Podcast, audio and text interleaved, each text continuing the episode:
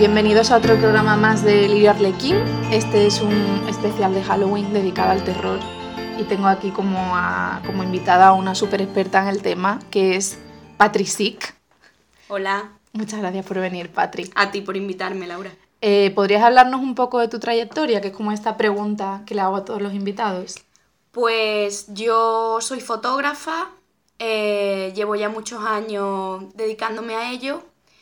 Eh, lo más representativo de mi trabajo es un colectivo que tengo con dos amigas de, Barcelona, Enar Bengale y Elena Barrio, que es Glitter Cines.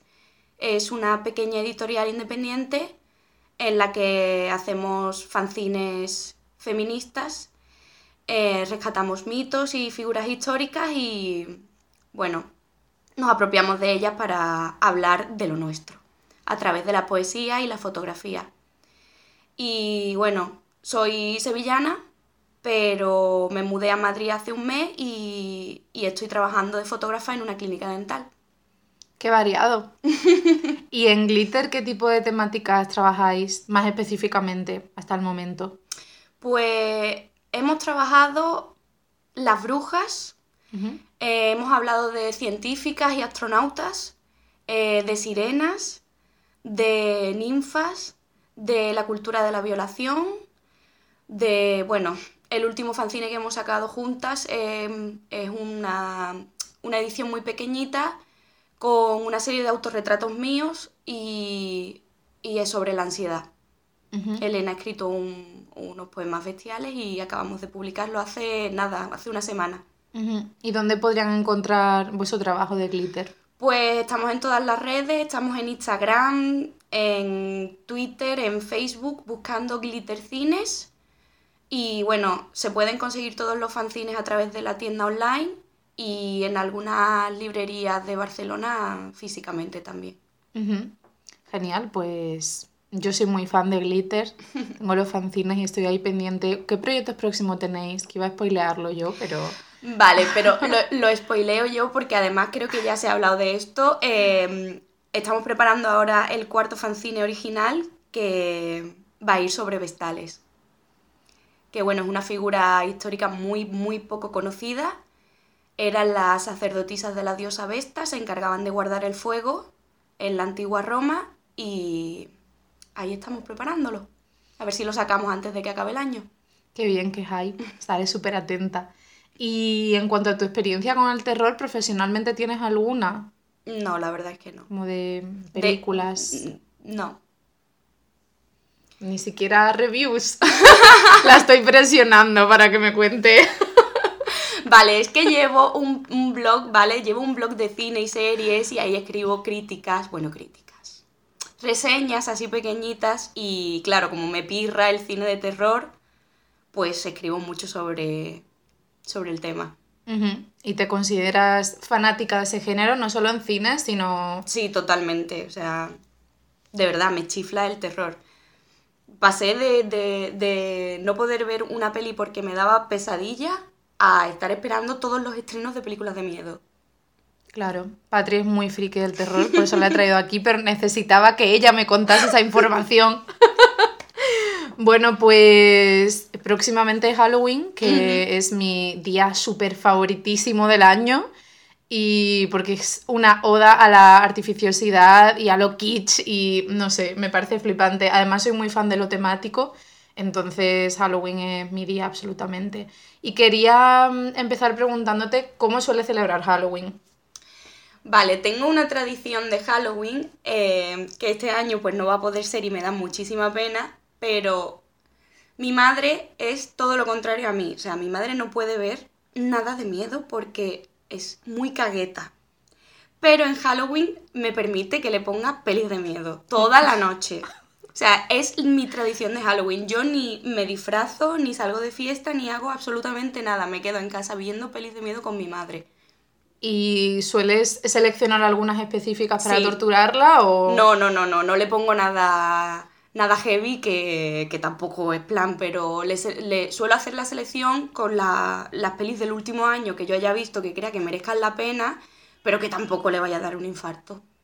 Por ejemplo, algo light así que le pondrías a tu madre. Bueno, este año le iba a poner, que ya tenía la lista preparada, por eso digo que me da mucha pena, este año le iba a poner It, la nueva de It. Eh, íbamos a ver también Hereditary. Y alguna más así... No me acuerdo porque si lo hubiera sabido me traigo la lista, pero bueno, que nada de terror así en plan gordo. Bueno, le puedes pasar la lista para que la vea ella sola en casa, ¿no?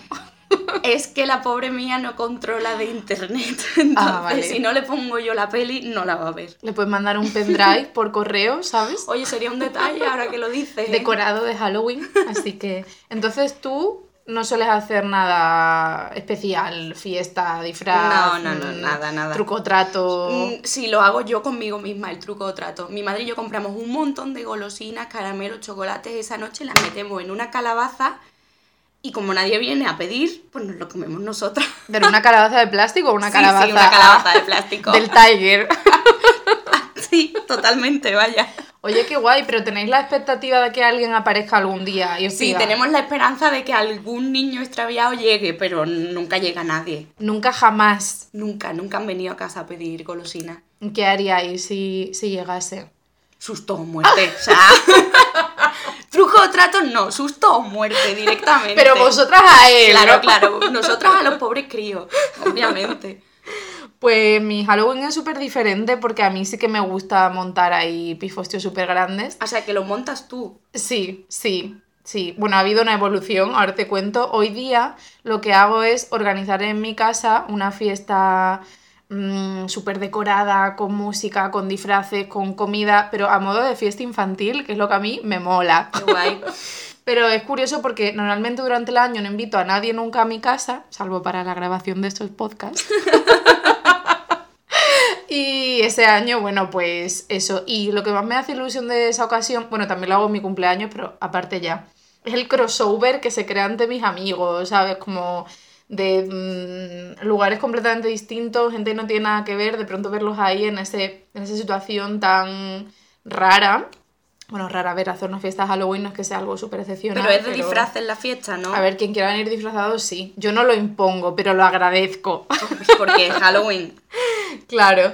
Y lo que más me gusta hacer en esas fiestas, que a- veces siento como que mis amigos están un poco como como si fuese marionetas lo que yo estoy controlando, me siento un poco mal, porque claro, como no se conocen entre ellos, al fin y al cabo están como a merced de lo que yo proponga, porque, bueno, y lo que más me gusta hacer es jugar a los hombres lobo de Castro Negro, no sé si conoces ese juego, Sí. que soy mega fanática, y como no tengo grupos de amigos grandes, sino más bien amigos sueltos, puedo jugar en rarísima ocasión, entonces aprovecho ahí y, y todo el mundo a jugar, esto es como si fuese las pelis de So. Y hay algunos que me ponen cara de "Ugh, otra vez. Pero oye, se porta muy bien y me hacen el favor, así que bueno. O eso, o amputación de pierna. Efectivamente, claramente. o tener que extraer un ojo de un... y de pequeña sí que me molaba más cuando vivía en el pueblo, tampoco es que lo hice todos los años, pero irme de, de, de truco trato por ahí. Y me acuerdo un año que mi madre me hizo mm, un disfraz de Scream, la peli, Ujú. Pero con bolsas de basura. y una careta que no sé si venía precisamente de regalo en, yo qué sé, el periódico o una movida así, la típica careta, ¿sabes? Y me acuerdo que llegué allí, que era la fiesta de, de mis vecinos, al aire libre, bueno, en un garaje, y nadie me reconocía. Y me pareció una sensación flipante, como de poder, de os estoy observando a todos, todos estáis preguntando quién soy. Pero claro, ¿qué pasó? Me duraría el disfraz dos minutos, rápidamente empezó a desintegrarse. Por la, no sé, me pisaban y, y moría. Y me acuerdo que de hecho esa noche fue súper chula porque creamos un grupo de rebeldes. Porque nosotros nos queríamos ir a hacer truco trato y los demás querían quedarse en la fiesta, como los niños buenos. Y nos fuimos por ahí, entonces hubo una escisión. y los malotillos nos fuimos a pedir. Conseguimos recolectar muy pocas chucherías, eso sí te lo digo, pero... ¿Y de pequeña tú hacías lo mismo? De, Es que en- Pelis. No, no, no, no, no. O sea, la tradición de las pelis de Halloween es de hace mm, tres años, cuatro años acá, ¿eh? Ah, ¿Y antes? ¿Qué Antes nada, porque Halloween nunca se ha celebrado en mi pueblo. Jamás de los jamases, o sea que... Bueno, en España realmente no hay tradición de Halloween, pero aún así a los que le flipe, como a mí que soy una loca, aunque sea a pequeña escala. Que va, mi Halloween me ha llegado ya de mayor, no he podido disfrutarlo de pequeña. Jolín, qué pena eso. Bueno, Bueno, no pasa nada, tienes toda la vida por delante para desfasar en Nunca se Halloween, así que ya eso es como cuando era pequeña, pero ya más mayor, recuerdo que el Halloween más raro que he tenido, bueno, raro, no sé, gracioso, hace unos años que estaba de Erasmus y mi pareja también en, en Dublín, lo fui a visitar, pero justo el día de Halloween, que claro, Halloween allí es impresionante, eh, él tenía un concierto de Jack White y me dejó con un amigo suyo de la Erasmus que me llevó a una residencia universitaria donde había una fiesta y la gente estaba súper despiporrada. Estaban disfrazados, emborrachándose y yo por esa época no bebía alcohol, pero nada, nada, nada, nada. Y me acuerdo que me convencieron de que me llenase como toda la boca de sangre artificial y que bebiese alcohol. Y acabé yo mega borracha ese día y recuerdo que luego hicimos algo ilegal, no sé si como que cogimos un... activamos la alarma de incendio y me recuerdo mega borracha corriendo por pasillos enmoquetados de una residencia universitaria en Dublín, no sé, justo antes de montarme en un autobús de doble, doble planta. te das cuenta de que así empiezan muchas pelis de miedo, ¿no? Totalmente. Los slasher empiezan así, absolutamente. Sí, sí, sí. ¿Y eres miedosa? No, para nada. O sea, que el ver las pelis de miedo no te implica... Ya, pero ya no es solo a, a nivel ver pelis de miedo, series de miedo o leer algo, un relato de terror o algo. Es que no soy miedosa para nada.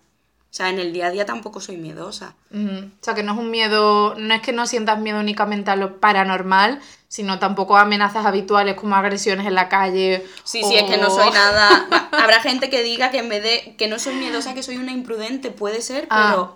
Pero, es que de verdad que no. Bueno, eso puede ser muy positivo. Yo me siento como justo en el polo opuesto, así que puedo observar las bondades que tiene no ser miedoso, ¿sabes? Porque, bueno, yo he ido con Patri por la calle. No sé si- Navaja en mano. Y ella iba con una navaja, da igual que estuviésemos en el retiro de noche, yo me sentía como súper segura a su lado. Un poco como si fuese una magical girl, pero bueno, sin, sin poder, bueno, poderes, además porque tu navaja es... em, De arco como- iris. Claro, como holográfica. Sí. Pues mira, más fantasía todavía. Vaporwave. Así que Vaporwave. pues, tía, yo en el, como decía, en el polo opuesto completamente y no lo comprendo porque mi madre no es para nada así, ella es más bien como tú. Entonces, bueno, ahora que lo pienso, tu madre... O sea, Hostia, sí. estamos- Estamos intercambiadas totalmente. sí. Qué fuerte. somos las hijas perdidas de, de la madre de la otra. Pero claro, eh, yo no entiendo por qué soy mega miedosa, pero no únicamente a lo paranormal, sino a todo. Uy, que me ahogo. a todo, me hago de miedo. Y mm, ya me recuerdo desde pequeña, mira que compartí habitación con mis hermanas, ¿eh? ¿Tú has tenido alguna vez ese típico bombeo de sangre en los oídos cuando tienes muchísimo Sí. miedo? O sea, he tenido eh, bombeo de sangre en los oídos, pero bueno. Sí, no sé si habrá sido de miedo de otra Por cosa. una que condición médica. de, peque- de pequeña tampoco sabría decirte, la verdad. Pues, pues, yo era mi pan de cada día, de cada noche, y recuerdo que, que era una sensación terrorífica escuchar ese sonido y no podías li- librarte de él, obviamente. Y sobre Pero todo... eso me pasa ahora también cuando duermo de lado y escucho pum, pum, pum, pum, pum. Y en Ah, algún bueno. momento digo, no, no, no, no, no. Y me tengo que poner boca arriba porque si no. Pero es incomodidad, hombre, no es por miedo, ¿no? No, no es por miedo, es que me incomoda la sangre ahí en el oído. Ah, claro. Yo así de manera habitual no lo, no lo escucho. Es por la adrenalina, imagino, porque se me disparan los pensamientos, pero lo recuerdo especialmente de pequeña.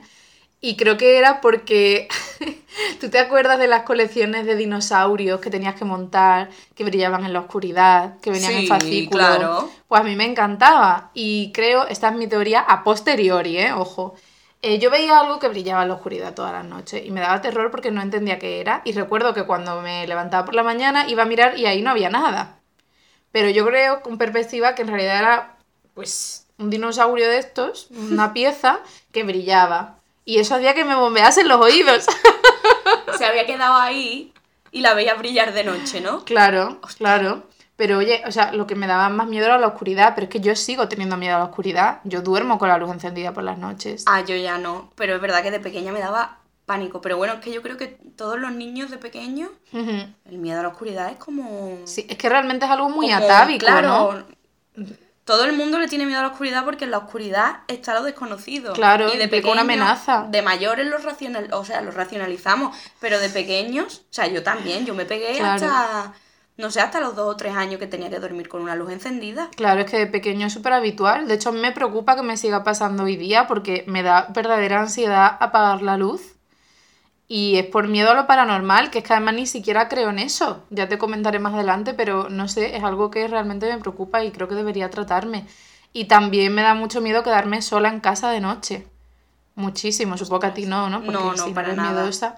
Pero cuando mi pareja se va, mm, me da terror. Bueno, antes de hecho creaba una barricada en la puerta, porque aparte de miedo a lo paranormal, por supuesto, está el miedo a que entre alguien y me asesine. Claro, claro, el miedo a lo real, que Claro, es eso peor. como, me da como menos vergüenza reconocerlo. Bueno, en realidad no me da vergüenza ninguno, pero entiendo que puede ser vergonzoso.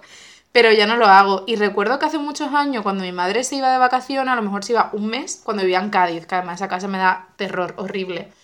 Mm, me quedaba sola en casa, que además mi casa allí es enorme. Y mi novio me ofrecía quedarse a dormir, pero yo no quería que se quedase a dormir, prefería estar sola. Entonces lo que hacía era que me dejaba en mi habitación en el fondo de la casa, me daba las buenas noches, me cerraba la puerta, iba apagando todas las luces una a una, se iba y con la llave de mi casa cerraba con llaves, porque yo no iba a ir hasta la puerta a cerrarla y tenía que volver a mi habitación, ¿sabes? O sea que...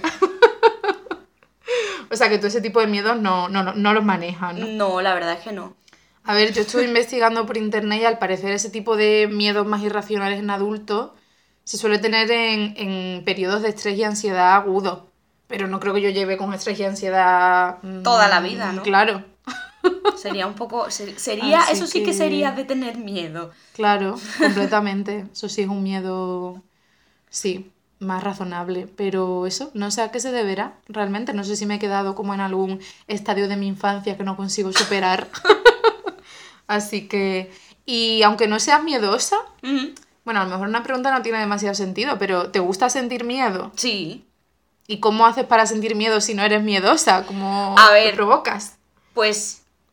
A ver, aunque no sea miedosa, viendo una película, por ejemplo, el susto te lo llevas. O sea, incluso aunque yo lo vea venir, porque lo veo venir, muchos sustos de peli, igualmente me lo voy a llevar el susto. Entonces, ay, ese respingo que se suele decir, pues sí, me gusta. Pero claro, es, es. Yo quiero que esto se entienda bien. Es un miedo totalmente controlable. Claro, Es decir, no es. O sea, yo sé que estoy viendo una peli de miedo y sé lo que estoy viendo, sé lo que voy a ver y sé que me va a dar susto, pero luego la peli termina y ya, fin. ¿Sabes? Que no es. Me gusta sentir ese miedo, pero porque lo puedo controlar de cierta forma. Mm, ¿Sabes? Si me veo en una situación de pánico total, mm, no mola. no vas a exponerte a eso con tal del miedo. No, claro. no, no, no mola. O sea, ¿sabes estas típicas personas que son como junkies de la adrenalina? Hmm, Pues yo totalmente lo contrario. O sea, no me llama la atención este tipo de crear situaciones, de poner tu cuerpo o tu mente en un extremo por, por sentir algo así en plan potente. No, no, no me gusta nada. Pero sí te expondrías a otras situaciones de terror controladas, ¿no? Como una experiencia de estas de Como zombies. Un, claro, un, un escape room, por ejemplo, algo así de terror, me encantaría. Todavía no he probado ninguno, me encantaría. Pero claro, lo digo, todo eso son experiencias controladas, ¿no? Claro. Sí, te comprendo. Pues em, a mí ni siquiera de forma controlada me gusta pasar miedo. A ver, en imagino, realidad me no me gusta pasar miedo cuando estoy sola, pero cuando estoy con alguien en compañía, en comunidad, sí que me parece una sensación muy atractiva, porque creo que te acerca a los demás y se crea como una especie de clima muy íntimo. Ujú. ¿Sabes? Cu- Por ejemplo, el típico cliché de un campamento eh, donde todos estáis eh, haciendo marshmallows, cosa que yo nunca he vivido, en una hoguera y entonces os contáis historias de miedo, eso me flipa. Claro. Y vería una peli también, porque creo que es algo también como muy primario, es como una especie de rito pasar miedo en comunidad, pero sola no. Y el problema de eso es que, claro, yo luego, a diferencia de ti, cuando me quedo a solas, sí que me Lo torturo, claro, con esa experiencia. Entonces, pues, eso Ahí sí que no es nada divertido. Ahí está el problema. Y aún así, no siendo tú miedosa, ¿me podrías decir qué miedos tienes? Si sabes algún miedo así localizable. Tengo un miedo, o sea, es que además eh, tengo un miedo muy concreto y no es tan raro, yo creo, pero me da un montón de miedo desaparecer. ¿Pero te refieres a morir o No, no, mágicamente? no, no, ese es el tema. Yo quiero hacer aquí la diferencia. A mí morirme no me da miedo. Lo que me da miedo es mm, irme sin dejar rastro alguno. O sea, yo que creo que lo que me da miedo es que me abduzcan o algo así, ¿vale? Aunque Guau. suene así un poco extraño, la verdad está ahí fuera. Y me da realmente, mm, o sea, pero que me he visto con ataques de ansiedad de pensar que me pudiera pasar algo y que nunca se supiera lo que me ha pasado. ¿Pero piensas que es algo posible?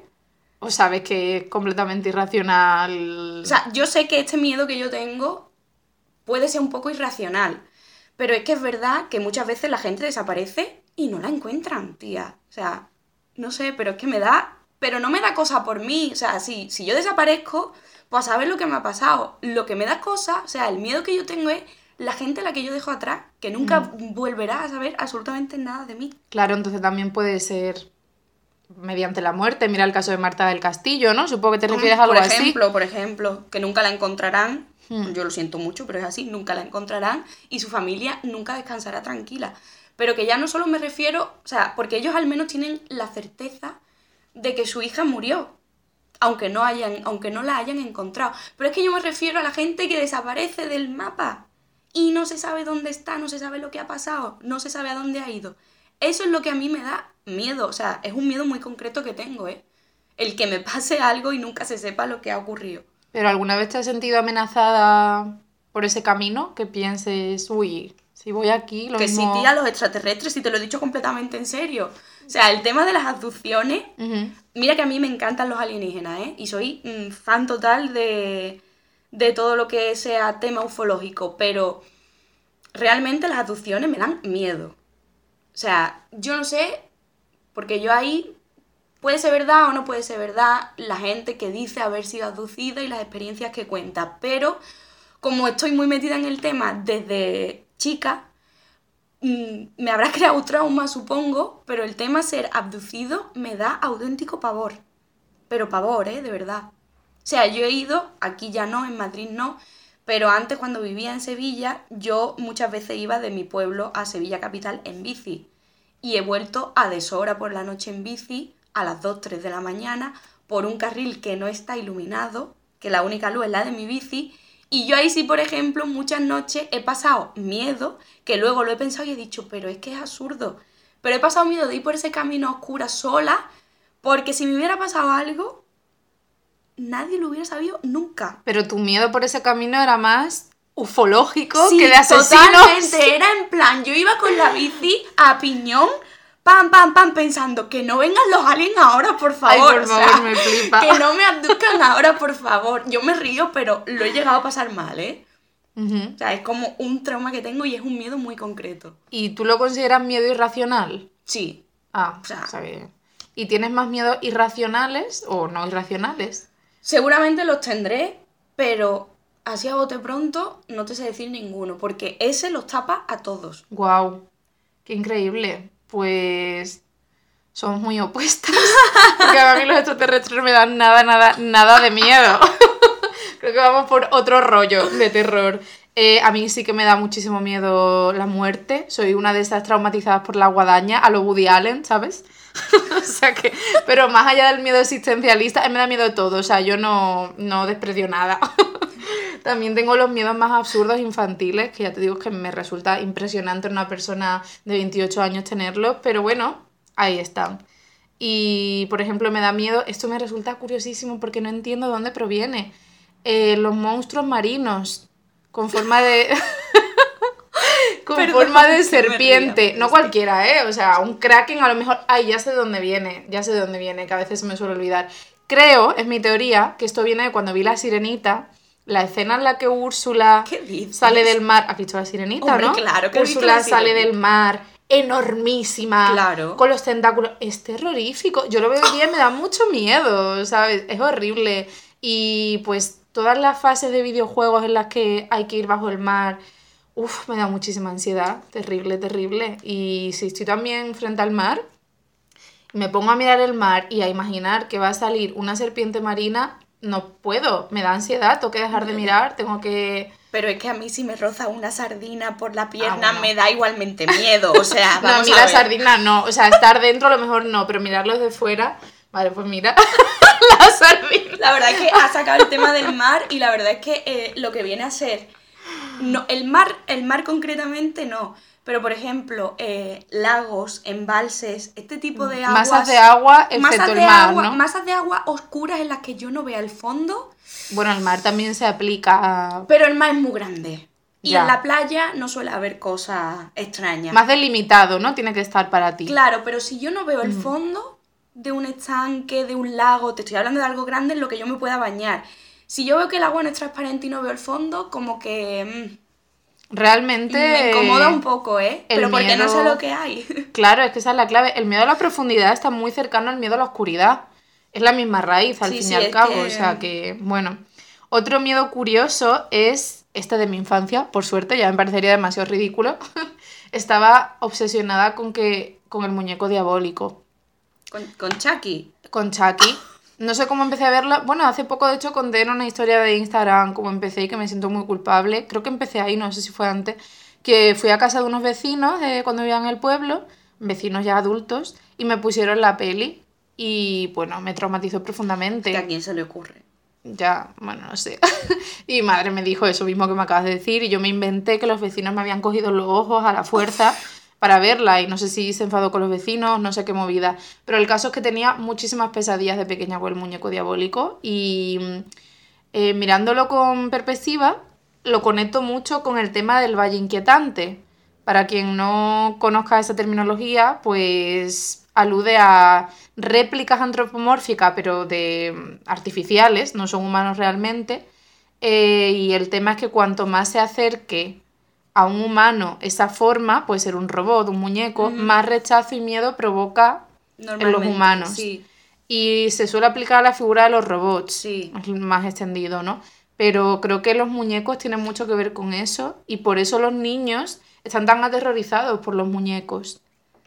Las muñecas de porcelana, sin más Claro. ¿Cuánta gente no es capaz de ver una muñequita de porcelana? Bueno, una digo una muñeca porque es como, como lo más común, ¿no? Una muñeca grande de porcelana, así a lo mejor vestida de blanco, en Un de nenuco. comunión, o un nenuco, o... Sí. Pero que es cierto que, que a la gente les repugna, o sea, que a mucha gente repugna. les repugnan los muñecos. Sí, bueno, yo creo que es un cliché súper extendido y que se, se conoce, no es como algo súper misterioso, porque de hecho en las antologías de series de terror, como Pesadillas, siempre hay un episodio dedicado a un muñeco que cobra vida. Y creo que es purísimo Valle Inquietante. Y... Pero ya no me da miedo, ¿eh? Por suerte. pero aún así Superado. cuando veo alguna imagen del muñeco diabólico no me da miedo, pero es como... ¡ish! No la quería haber visto, ¿no? Mm, Claro, no me acaba a mí de molar del todo. Y luego otra cosa rarísima, que no sé bien dónde, mm, dónde colocar el inicio, es que me, me- me aterrorizan, pero es otro tipo de terror, los híbridos. No los coches, ¿eh? Save the planet. Seguro que mucha gente pensó que eran los coches. Así que... Los, y- los animales híbridos o híbridos de humano y de- animal. eh, Sobre todo, si es mezclar humanos con otra movida, sean objetos, animales, eso ya me aterroriza. Y tengo como varios ejemplos. El primer recuerdo que tengo de miedo a híbridos fue un sueño que tuve, súper gracioso, era muy pequeña. Y recuerdo que en el sueño estaba en la cocina de la casa de la abuela de mis hermanas comiendo chocos. y estaba con Hércules, el de Disney. Tía, Es que lo sabía, te juro ¿Cómo que lo sabía sabes? Que, te juro que sabía que me ibas a decir que te había traumatizado el el el La hidra. Pero No, la hidra no es un híbrido, entonces ¿el qué? el jo, que no me acuerdo cómo se llamaba, el que entrenaba a Hércules, que era Ah, Filoctetes. Sí. No, no, no, no, pero no va, no va por ahí la Pues cosa, porque juro, a ver, te juro que he pensado a que se traumatizó con el personaje este de Hércules. si es un animal mítico reconocido como el centauro, que ya es así per se, eso no me da miedo, ¿vale? Tiene que ser como una aberración de la naturaleza. El caso es que estaba yo comiendo chocos con Hércules en mi sueño y él estaba muy enamorado de mí, pero a mí no me acababa él de molar del todo. Y yo veía que me miraba como con pena, ¿sabes? Como rogándome. Y como de manera incontrolable, de pronto se convirtió en un híbrido de Hércules, la hidra de la peli, no sé si os acordáis del monstruo ese con muchas cabezas, y de chocos.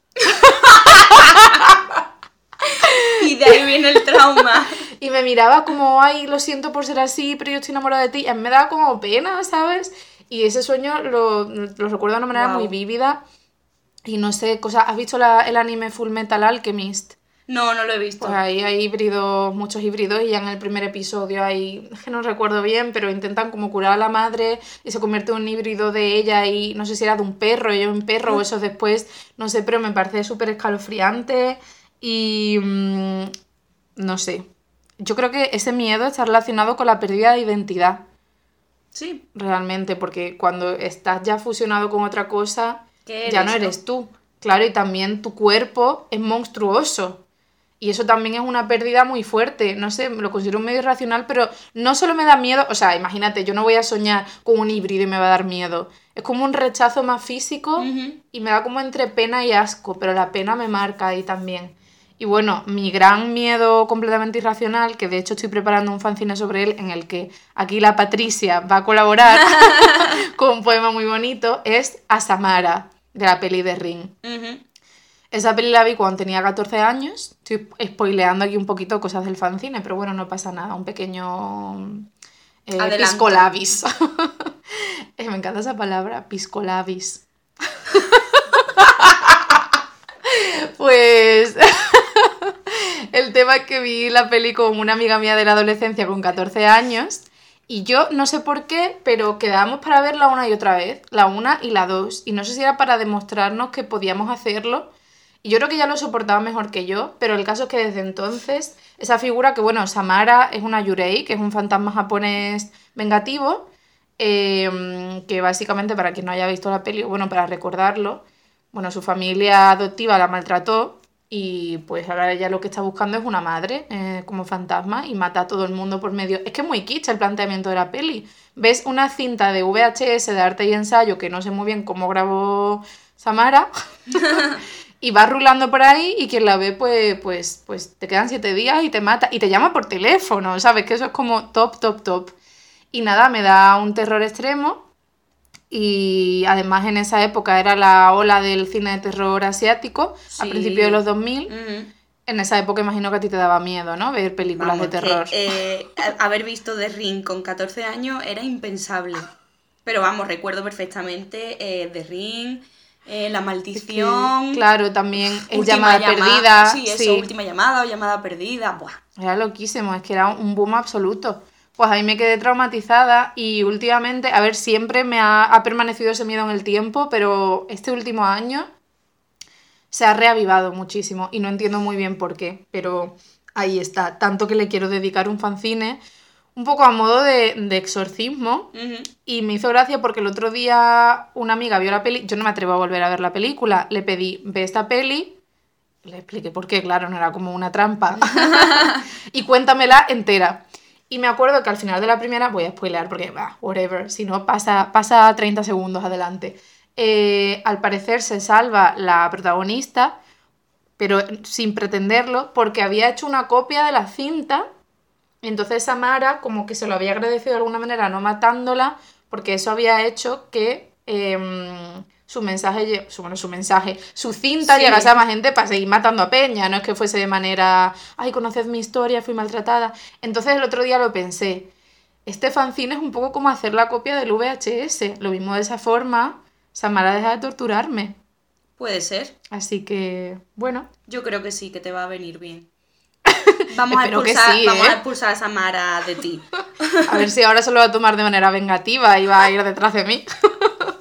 bueno, y estamos hablando de miedos, pero maneras de combatirlo, ¿qué escudos tienes tú contra el miedo? La risa. Claro, es como el clásico, ¿no? Claro, la risa, hacer bromas, no sé. Bueno, pero es que tú no sientes miedo en general, Hombre, ¿no? ya. Pero Mm, A ver, vamos a ver. que no es una máquina, Eh, Patri, tampoco. Estamos pensando en situaciones, por ejemplo, por ejemplo, ya no viendo películas, que también, si alguna peli me está dando mucho miedo o más miedo del que esperaba, pues yo misma hago alguna broma o digo, o me digo a mí misma, es una peli, Claro. son actores. Te pone nerviosa y Claro, dice, claro. va un caracol y derrapa. Claro, claro. ¿Sabes? Pero no, hablando, siento. hablando de situaciones, por ejemplo, que has sacado antes tú, que tú no crees en los temas paranormales, yo sí creo en los temas paranormales. Entonces, ante situaciones que no comprendo, pues mm, buscar la broma o la risa yo misma, obviamente. Ese es mi, mi escudo contra el miedito. Pero la broma o la risa de cualquier situación o como algo súper concreto. No, no, de cualquier situación. O Vale. sea, Te tía, entiendo. somos andaluzas, nosotros hacemos un chiste de todo, ¿eh? De lo que nos propongamos, por favor. Ay, pues a mí que me cuesta tanto racionalizar el miedo, porque imagino que, bueno, tú en algunos momentos sí que eres capaz de decir, bueno, esto no es para tanto. Necesito recurrir al humor, pero el miedo de una manera muy concreta. A mí no me sirve observar una situación con humor, como me hace gracia porque eso me recuerda eso que has dicho a el Bogart de Harry Potter. Sí, agitas la varita y dices ridiculous y ya, Claro. desaparece tu miedo, Y te lo tienes que imaginar, bueno, supongo que la gente que estará escuchando el Uy, podcast... ale- alerta spoiler. No, hombre, pero eso será claro de una generación que ya la haya visto. Pero bueno, hay una criatura fantástica en Harry Potter que adquiere la forma de, de tu miedo más profundo. Y para derrotarla lo que haces es, pues lo que ha comentado ella, pero aparte te lo tienes que imaginar en un contexto ridículo. claro, claro. Pues sería un poco así lo tuyo. Lo mío a mí, eso no me sirve por desgracia. No me puedo imaginar a Samara mm, jugando al ajedrez con unos ancianos, ¿sabes? No, pero tropezándose no con sé. su pelo o algo Ay, así. ay, yo me está dando mal rollo solo de pensarlo. ¡Qué miedo! O sea, tía, que me da miedo la parodia de The Ring de Scary Movie. O sea, mm, Es que en eso estaba pensando yo, de hecho. no me sirve. Entonces yo lo que hago cuando siento miedo, a lo paranormal, ¿sabes? Más infantil, no a amenazas reales. Uso música, música kitsch y petarda. Por ejemplo, si estoy en mi casa sola y tengo que ir de mi habitación al baño y pasar por un mini pasillo que tengo aquí, pero me da miedo, pues ponte que me pongo mm, Toxic de Britney Spears o música de Pastora Soler, porque aparte yo pienso, imagínate lo increíblemente ridículo que sería estar escuchando esto y que te mate un fantasma. O sea, es que hasta merecería la pena vivir esto, ¿sabes? Entonces como, pues ese es mi escudo, pero más allá de eso estoy perdida completamente. Y me acabas de comentar que crees en lo paranormal. Mm. ¿Has tenido alguna experiencia o es...? Mm, alguna he tenido, sí, pero, o sea, nada relevante. Mm, Vale, quiero que quede totalmente claro que no he visto ningún fantasma ni me he cruzado todavía con ningún alienígena. que yo sepa. Todo se ha dicho, ¿vale? Pero es cierto que eh, en mi casa, o sea, en mi casa de Sevilla me refiero, algunas cosillas han pasado que, ¿Se puede referir a alguna o prefieres mantenerlo en la privacidad de tu hogar? Eh, es que son cosas, realmente son cosas que solo entiende mi familia, entonces tampoco viene al caso contar nada, pero bueno, si algún, si, si alguna amiga está escuchando esto, sabrá a lo que me refiero porque se lo he contado así en la, en la intimidad. Pero bueno, no sé, eh, lo más reciente que pasó, no sé si podría considerarse paranormal o no, pero lo más reciente fue este verano, que bueno, digamos que montamos una fiesta de pijamas, cuatro amigas en mi casa, en mi mini cuarto, y bueno, Andrea, que, que es medio bruja, o bruja entera, como sea. Tres em, cuartos bruja. Sí, hizo una tirada de cartas bestial. O sea, tirada de cartas nivel... mm, la habitación se llenó de una energía muy extraña y aparte eh, ella estaba, o sea, su propia energía estaba siendo drenada por la tirada de cartas. Pero todo el tiempo yo lo sentía. O sea, pero literalmente podía ver la energía saliendo de su cuerpo hacia esa tirada de cartas y bueno, empezó a contar un montón de cosas, un montón de movidas que ya digo son cosas de temas familiares. Y bueno, la anécdota realmente es que ella me echó las cartas a mí, en plan, te hago una tirada. ¿Quieres preguntar algo específico? Y yo le dije, no, no, lo que salga. ¿Y para qué dije lo que salga? Porque lo que salió no tenía absolutamente nada que ver conmigo y hemos destapado un marronaco familiar de la hostia. Pero bueno, que digo, que no sé si cuenta como experiencia paranormal o no, pero que tengo muy presente esa noche porque ya digo que la energía era como muy, muy densa y se notaba perfectamente. Yo diría que sí que cuenta, claro. Al fin y al cabo es muy esotérico, ¿no? Y está Sí, sí, fue una, fue movida increíble. ¿Y de verdad. pasaste miedo con eso? No, no, no pasé nada de miedo, pero yo estaba flipando. O sea, flipando. Y hubo un momento en el que, en el que le, le dije, para, porque ella empezó a encontrarse muy mal.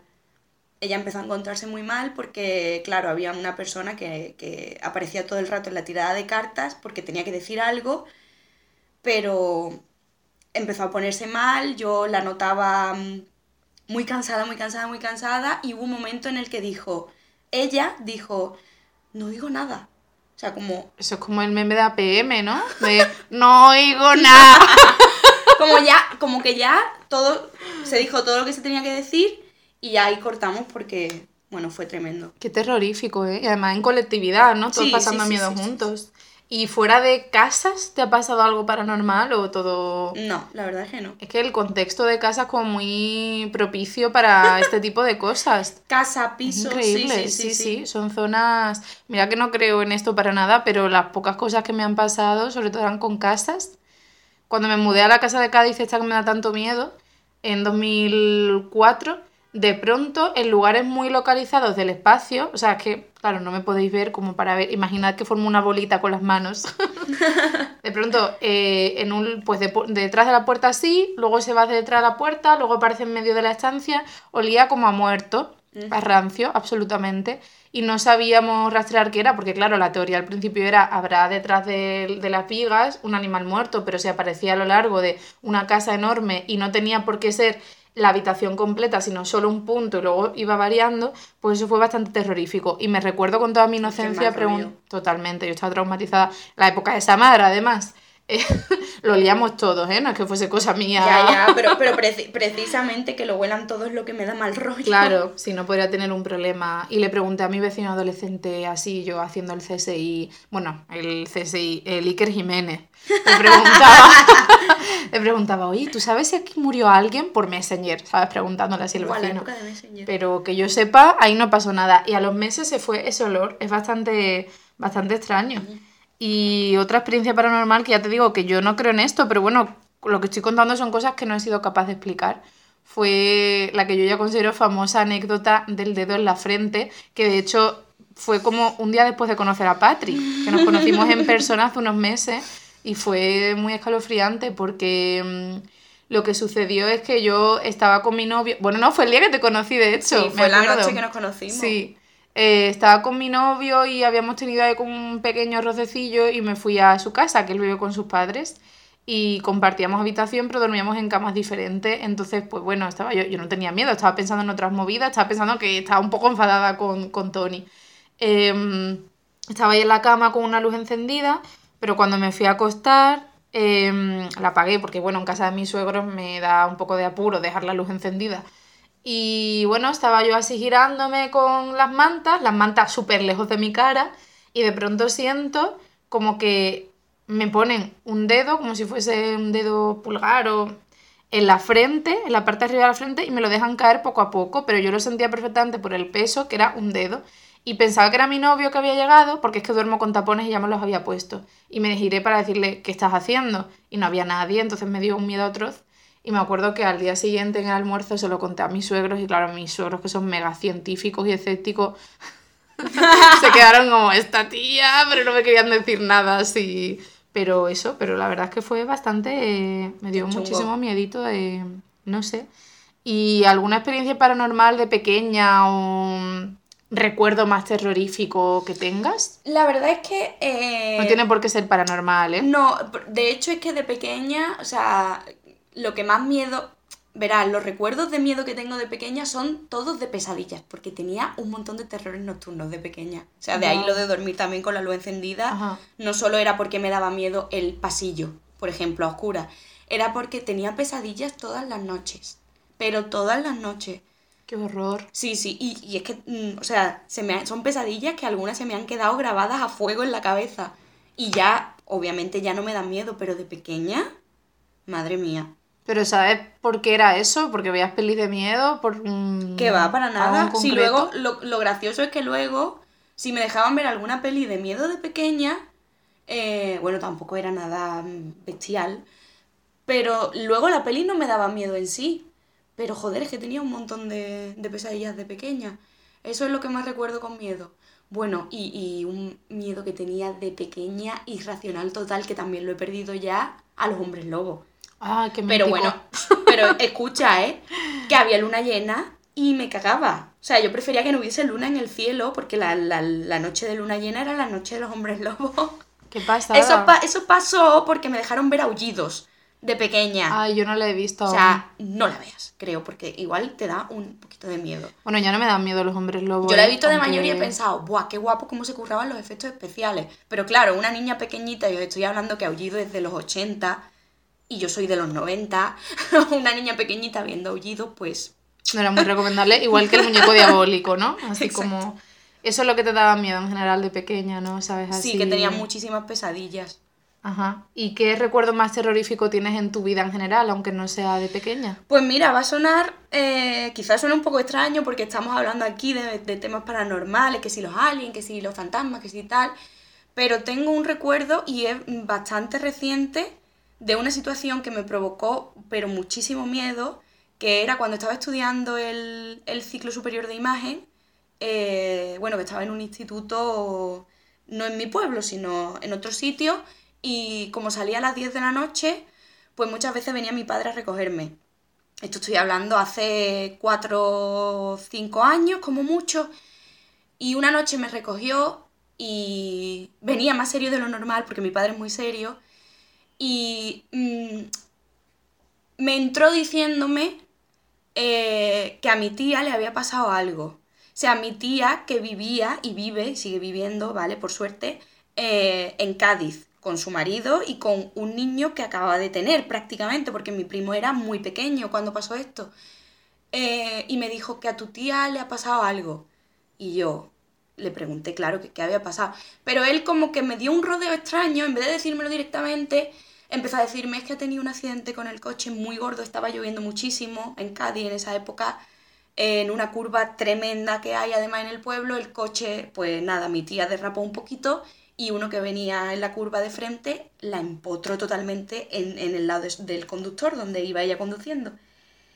Y mi padre solo sabía decirme, tu tía tenido un accidente muy gordo con el coche, pero no llegaba a decirme si estaba bien o si había muerto, ¿vale? Y yo recuerdo haber tenido un ataque de pánico en el coche, pero en cuestión de segundos, de, de gritarle prácticamente a mi padre diciéndole, pero, pero ¿qué le ha pasado a ella? Porque él no me terminaba de decir, pues está ingresada en la UCI y está muy mal, pero como muy, muy mal.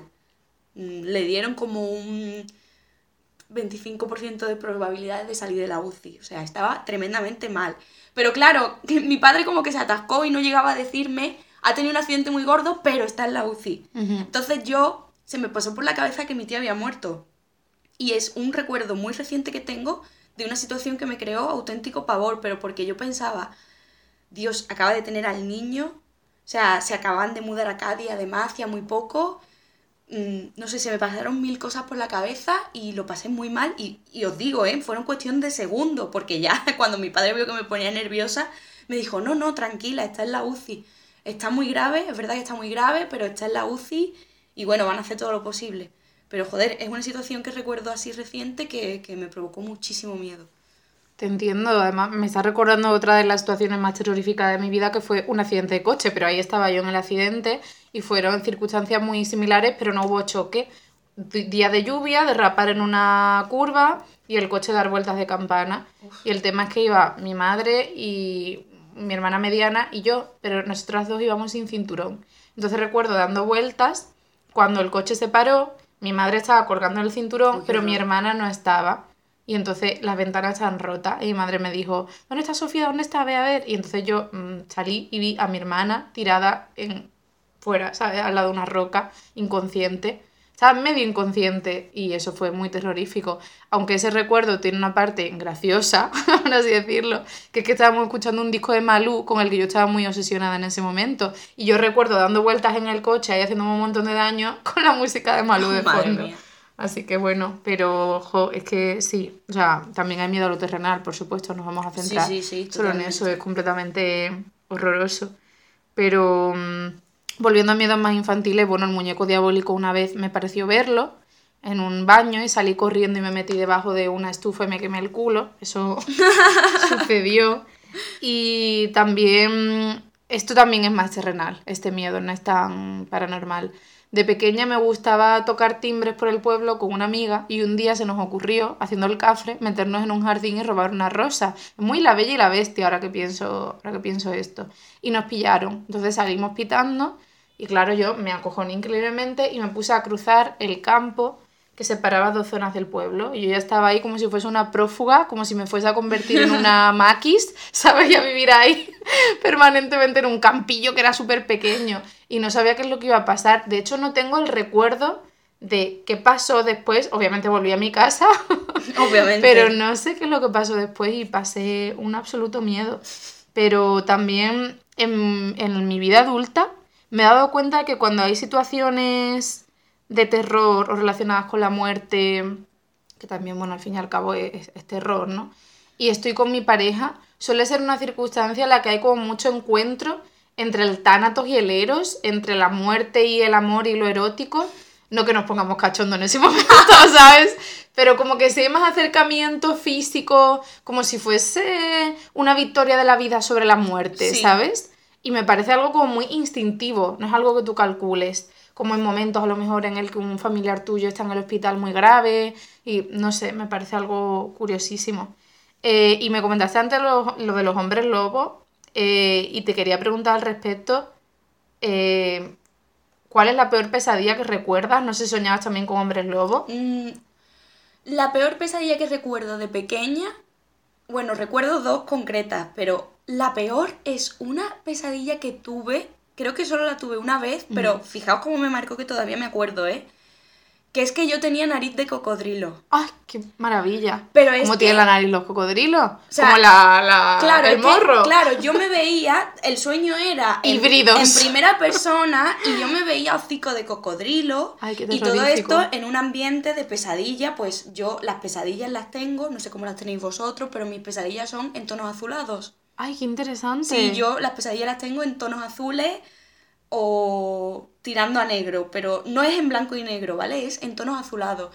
Entonces ya desde pequeña las tenía en tonos azulados también, porque recuerdo como despertarme en mi habitación, azul, oscuro, todo muy noche americana, para que nos pongamos en situación, y mm, verme a mí misma una nariz de cocodrilo y asustarme muchísimo, y claro, asustarme muchísimo, estoy hablando a lo mejor con 2 tres años, intenté llamar a mi madre, y claro, no me salía la voz porque era una pesadilla, hasta que por fin pues me conseguiría despertar, pero que me desperté gritando, llorando, llamando a mi madre, que, que tengo morro de cocodrilo, que tengo morro de cocodrilo. Ojalá haber sido tu madre en ese momento. Trauma total, o sea, trauma total.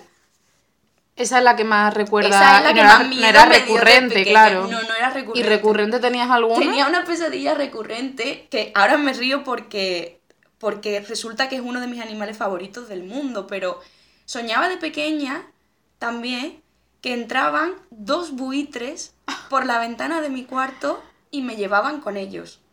Pues sea, está conectado con tu miedo a desaparecer, me, ¿no? co- Un me poco. cogía- me cogían cada uno de una pierna y yo salía, o sea, si no me despertaba, normalmente nada más que cruzaba la ventana en la pesadilla, me despertaba automáticamente. Pero como que era una pesadilla de pequeña que tenía, pero, pero muchísimo, o sea, muy a menudo soñaba con esos dos buitres que venían y me llevaban. Entonces yo he pasado mucho tiempo, y no me importa reconocerlo, que tenía que dormir tapada. O sea, yo no podía dormir con los pies destapados porque venían los buitres a cogerme y he estado durmiendo tapada hasta bien entraditos los 20 años. O ¿eh? sea que las sábanas son un escudo contra buitres. ya no, porque ya, ya me da igual, ¿vale? Ajá. Porque ya está superado, pero que me pasé muchos años con el trauma de, uff, tengo que dormir con los pies tapaditos que si no me llevan los buitres, ¿eh? ¿Y tú crees que podía tener relación con el libro de la selva y los buitres? No, la verdad. Sinceramente si no. no, Disney a- traumatizando. eh, lo digo que ahora me parece un animal mm, precioso y muy majestuoso, además, Mm. un poco torpe en tierra, que eso lo hace un pelín gracioso, pero es un animal bellísimo. Pero es que no sé, no sé por qué, o sea, ni siquiera sé en qué momento de pequeña me daban miedo los buitres, porque luego yo veía buitres en la vida real y no me daban miedo, pero esa pesadilla, los buitres venían y me llevaban. Me parece increíble, increíble. Me flipa esa imagen. Pues te preguntaba lo de los hombres lobos porque cuando lo has dicho me he acordado de que una de mis pesadillas recurrentes era que un hombre lobo me perseguía por el patio de mi colegio. Por como una zona que era como una especie de túnel abierto y justo cuando me iba a asesinar pues me despertaba. Tía, me pasaba igual con otro sueño que también tenía muchísimo de pequeña y de no tan pequeña, o sea, de pequeña y en la adolescencia, que es que me perseguía por mi pueblo, por camas, un tiranosaurio rex, Ay, pero que me perseguía, ¿eh? Y me pasaba igual que a ti, en cuanto me cogía y que me iba a comer, me despertaba. Claro, como los buitres, yo creo que es muy común en los sueños, ¿no? En el momento de mayor tensión. te y ese sueño lo he, te- lo he tenido Mm. durante toda la, la adolescencia también, o sea, el del tiranosaurio persiguiéndome. me Pero eso es genial. el tiranosaurio. Yo ahora lo pienso y supongo que era un sueño de paz, o sea, de tránsito. Claro. En plan, no sé, hay sueños que tenemos todo el mundo, como esto que sales volando, flotando. Mm. Sí, es muy de imaginario colectivo. Bueno, el del tiranosaurio no, ¿no? No, este concretamente no, pero de que te persiga algo que te quiera coger. Sí, eso sí. Claro. Pues a eso me refería, sí. Pues yo de persecución en realidad, bueno, bueno, voy a primero referirlos de infancia para no mezclar mucho, pero con el muñeco diabólico soñaba que quiero conectar estos dos. Y últimamente estoy soñando con Samara, como que me los encuentro en sitios específicos de mi casa, pero cuando los veo, que eso fue lo que acabó con mi miedo al muñeco diabólico, les doy una paliza. Ostras. Entonces, como que eso me ayudó con el muñeco diabólico, pero con Samara no. Entonces, pero lo de los sueños de persecución, de hecho, la mayoría de mis sueños, ya no paranormales, suelen ser paranoides. Son muy tipo crimen y castigo, porque suele suceder que yo he cometido un crimen eh, y me doy a la fuga durante todo el sueño y me persiguen las autoridades o quien sea, pero estoy reflexionando continuamente sobre la moralidad de lo que he hecho y si realmente me merezco que me, que me capturen, ¿sabes? Que a veces pienso que sí, otras que no. Y es horrible porque tengo sus sueños pues como que cada dos por tres. Pero miedo sueño también es miedo sueño. Mundo sueño puede ser muy paranormal también. ¿Y sientes miedo hacia algún lugar?